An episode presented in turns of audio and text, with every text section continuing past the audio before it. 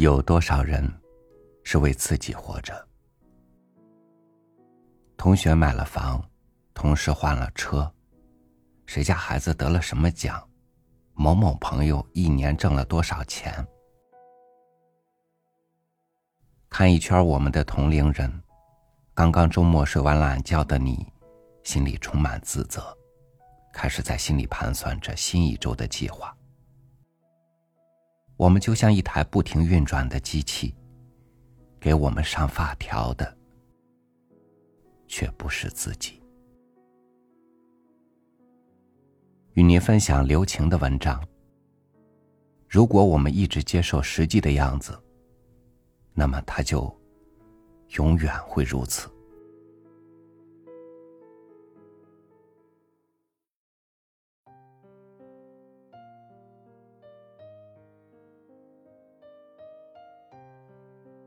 豆瓣有一个名为同辈压力研究中心的小组，这里聚集着二十多万生活在同辈成功焦虑之下的年轻人。二十七岁待业在家，一事无成，所有人都在读研，都有未来。大家都是无痛进入社会的吗？为什么跟同龄人相比，总是运气不好？很想问，社会卷成这样，真的有幸福的人吗？以成功为判断标准的价值体系，在不断地录入新的评分参数。从之前的同学、朋友家的成功故事，变成了电视上、手机里、网络上的成功故事。年少有为，中年暴富，一夜成名。每个故事的后面都写着大大的几个字：你也可以。我们就像转轮里面身不由己的仓鼠，从小就被别人家的孩子对比着，被将来一定有出息期待着，被为什么就你不行质问着，只能拼命地朝着唯一的成功目标拼命奔跑，挣不脱，也到不了。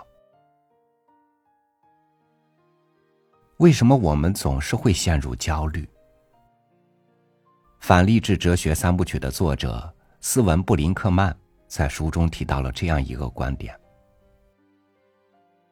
我们很少考虑做的事情的内容或价值，我们受到了恐惧的驱使，害怕跟不上潮流，害怕错失。我们生活在一个被一键加速的时代，所有人都急冲冲地往前冲，渴望在短时间里收获成功、认可，生怕万一就在一秒钟就错过起飞的风口。而当周围的一切都在加速的时候，我们又很容易失措，丧失时间感。当我们真正的踏上追求成功的路上时，却发现根本没有一条法则能够供自己参考。所有的人都指了同一条路，但是没有人知道该如何走到终点。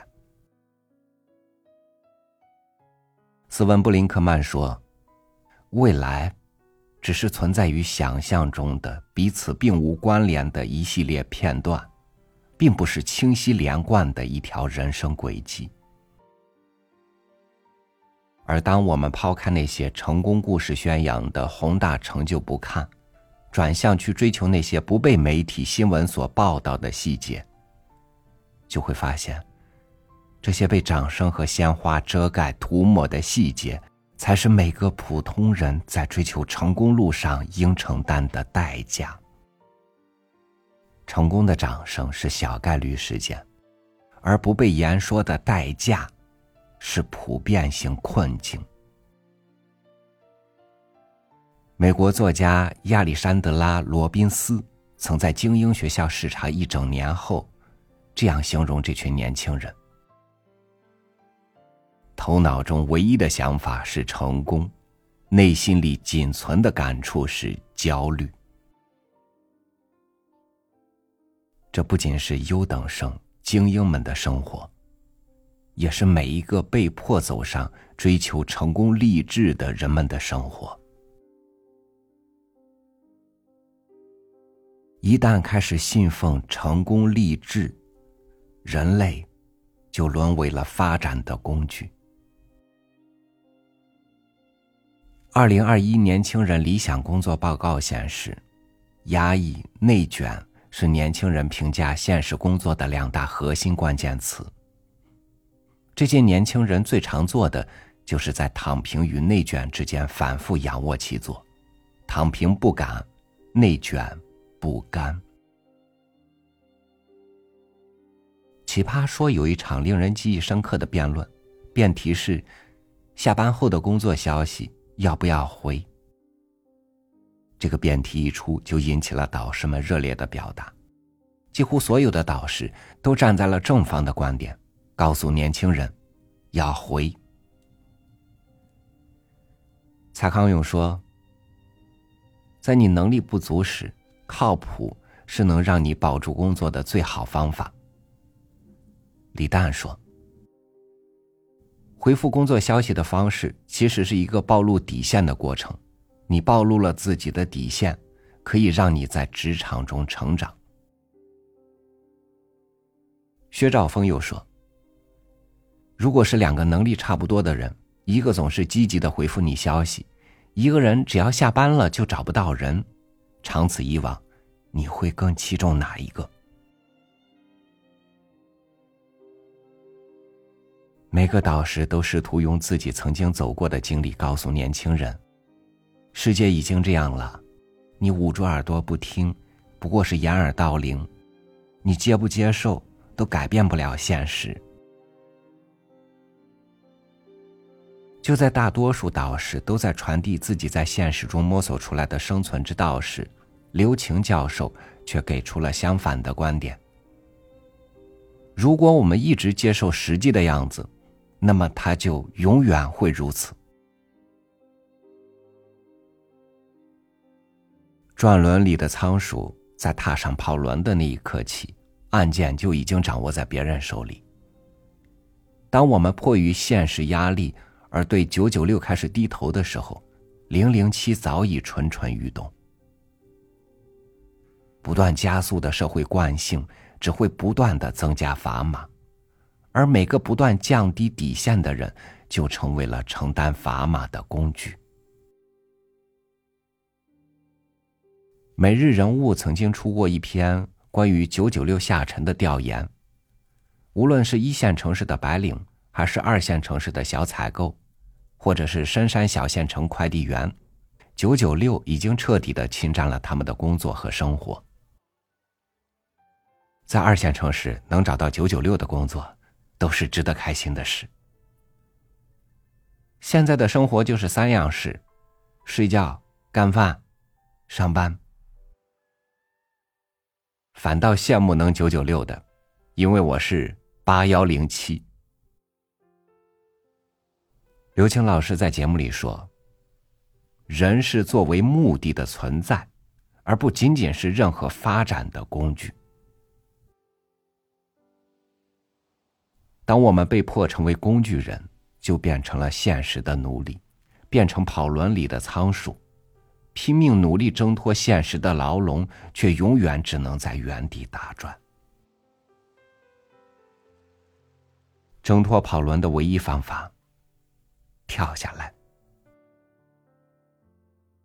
斯文布林克曼是丹麦奥尔堡大学心理学教授，他从反励志的视角为我们揭开迷雾，帮助我们活出清醒、坚定、自在的自己。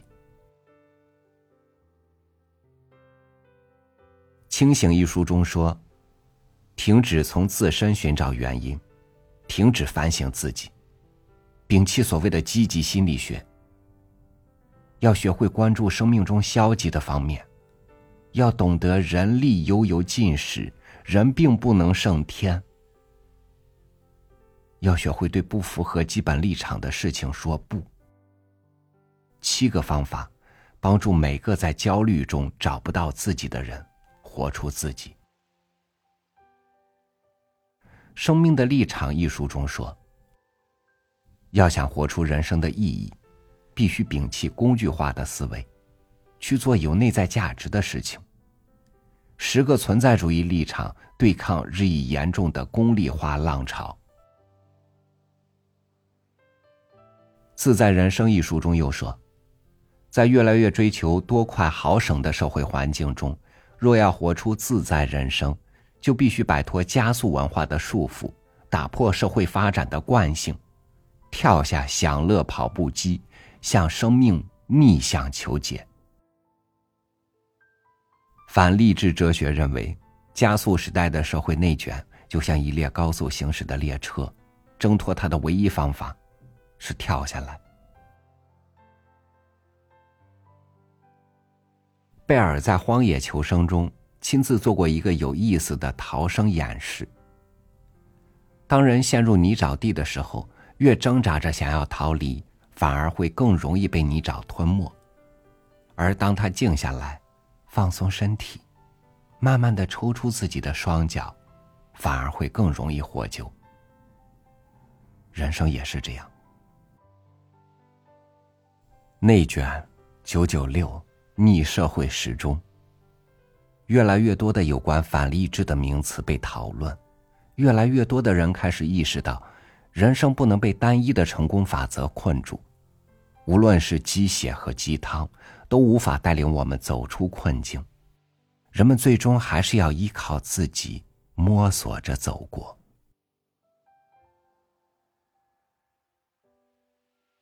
人生是无边的旷野，而非单向行驶的轨道。活着，不需要诉诸宏大，不需要时刻醒视自身，不需要刻意维持积极。把个人意义与成功价值体系解绑，让自己的情感、身体脱离工具化的裹挟，在更具体、真实的世界里从容平静的探索。就像布林克曼在反励志哲学三部曲中第一部《清醒》中所展望的，每个人都知道，只要我们做自己最擅长的事，一切就会变得更好，不是吗？